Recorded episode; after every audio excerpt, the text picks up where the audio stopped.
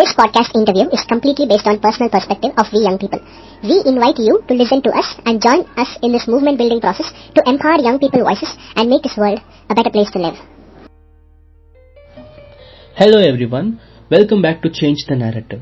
This is Chinnapadas here today and I have two amazing young people with me for our podcast interview program. Before I introduce them, I would like to share that we have seen many in the community sharing their perspective on education system in India. But this talk is up for next level. This is a 15 minute podcast interview program. I invite Janvi and Lavina to share their perspective with all of us.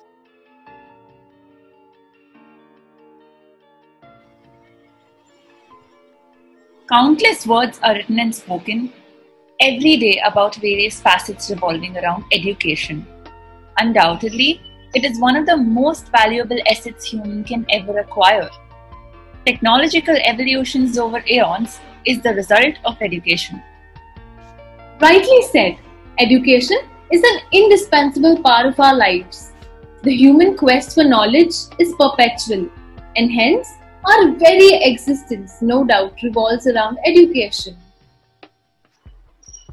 Just like how charity begins at home, even education begins at home. Right from the time a child starts talking, we start teaching them to verbally utter the parts of the body, members in the family, the numbers, and the alphabets. And once they get a hang of it, and by the time the children are able to stand and walk, the formal education at school, that is kindergarten, begins.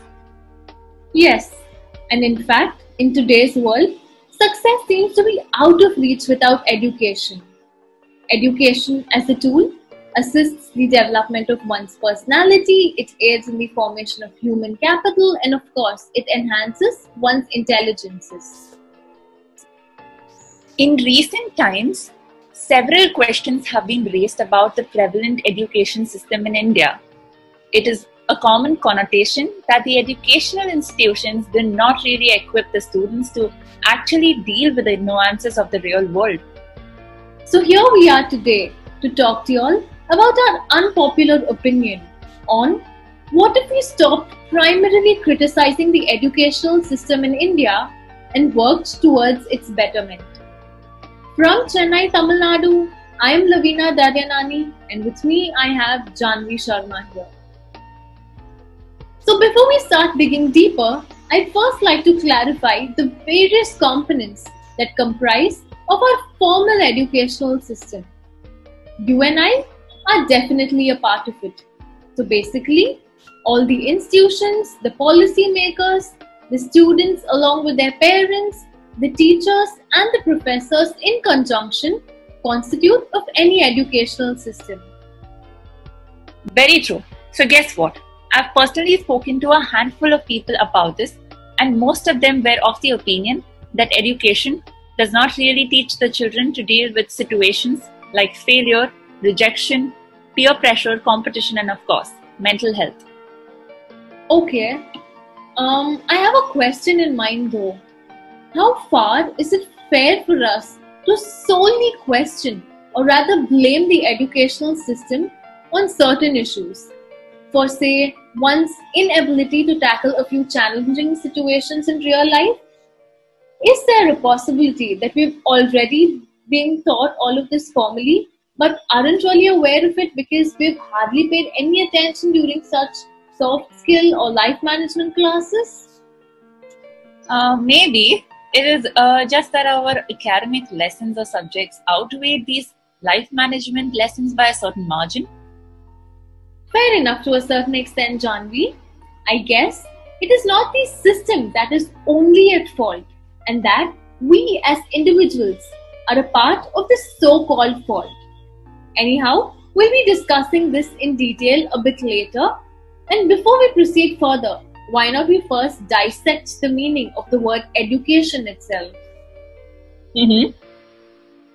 Education is an oblique term.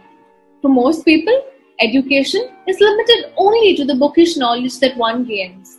It's more like, you know, if you know how to read and write something, okay, then you're educated. All that you just mentioned encompasses literacy. literacy is only a part of education. Well, education is so much more than that. Reading, writing, and pronouncing a few words doesn't imply that one has achieved enlightenment in life. Education is no more just about school buildings, libraries, classrooms, textbooks, and of course the curriculum. Yes, education doesn't end right after you graduate or step out of your university, college, or institution. Well, if you'd ask me, the real test begins from there. When you step out to the real world and when you're exposed to so much in practice. You learn so many new things every day. We are being constantly educated even after we graduate, whether we are aware of it or not. Education isn't something that can just be done with. Exactly, Lavina. Education does not just apply to some type of formal education received at school or university institutions. It is very much a part of our daily lives, whether you're 5 or 35. The only thing is that the students aren't really conscious about the same. We all absorb knowledge from our immediate environment, whether in school institutions or outside. We all learn from what is heard, what is read, and what is seen. Learning is a continuous process, and education is a lifelong learning. The end of our schooling is not the end of our learning. Exactly. The formal education of a student today, it includes variety, and that same is found outside the very classroom as well. The education one receives incorporates a varied curriculum. You know, just like the conversations with the people we study or work with, our newspaper subscriptions, the movies we watch, the content we consume on social media platforms, and of course, the podcast you're listening to right now. Everything is a part of the learning process that we aren't even conscious of. People these days usually argue that whatever we learn doesn't really help us in actual life. This problem is even more visible through the meme culture these days. One not only questions the inclusion of various unwanted topics in the curriculum, but also subjects the same to mockery. So, what I feel is the importance and relevance of everything that is formally taught should be explained so that a clear image is formed in the head of the learner.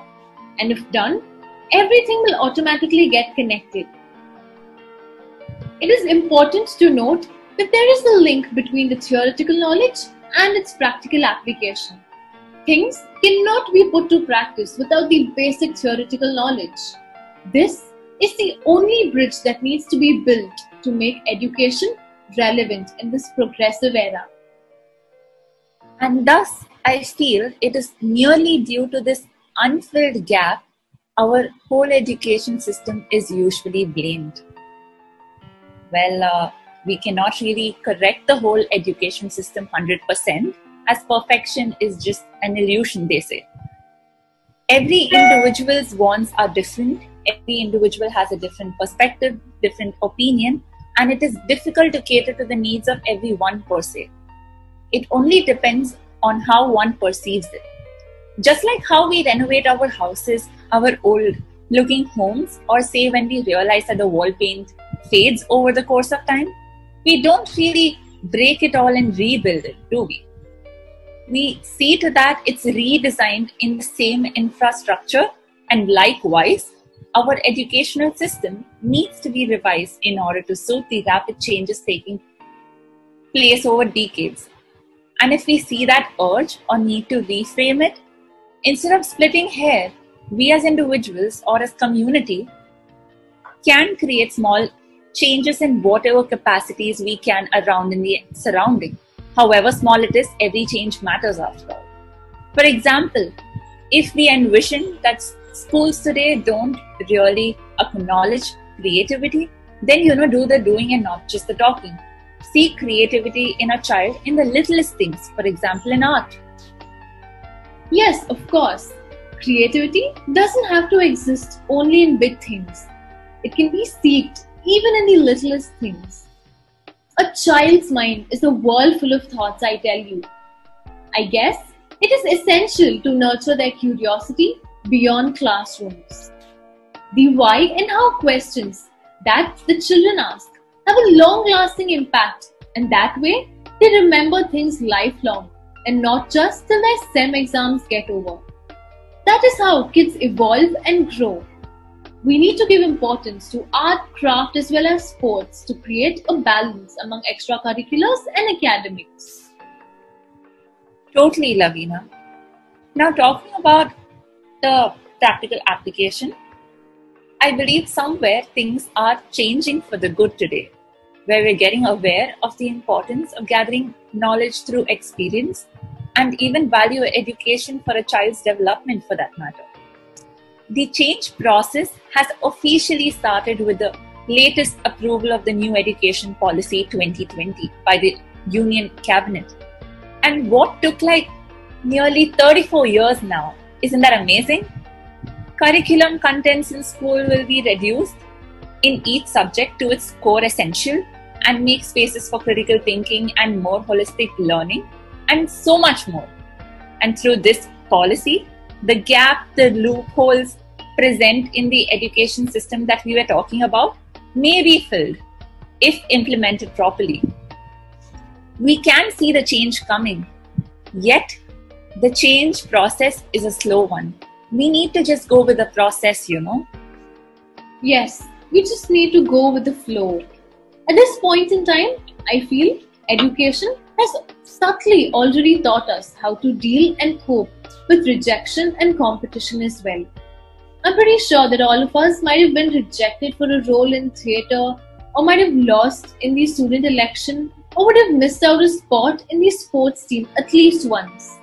These are just simple examples of instances where we have encountered competition, rejection, and peer pressure to perform well. No doubt about that, Lavina. Coming to academics, people usually complain about learning the historic dates of events and the long lasting list of emperors. What they fail to realize is that all that they're learning will eventually assist them in sharpening their memory skills and their retention skills for that matter. Mm-hmm. Um, the education system of our country had somewhere faded away. But with the new Education Policy 2020, things are likely to turn around for the better. Hopefully, yes. Uh, remember, the education system of ancient India has always marked its impression all over the world.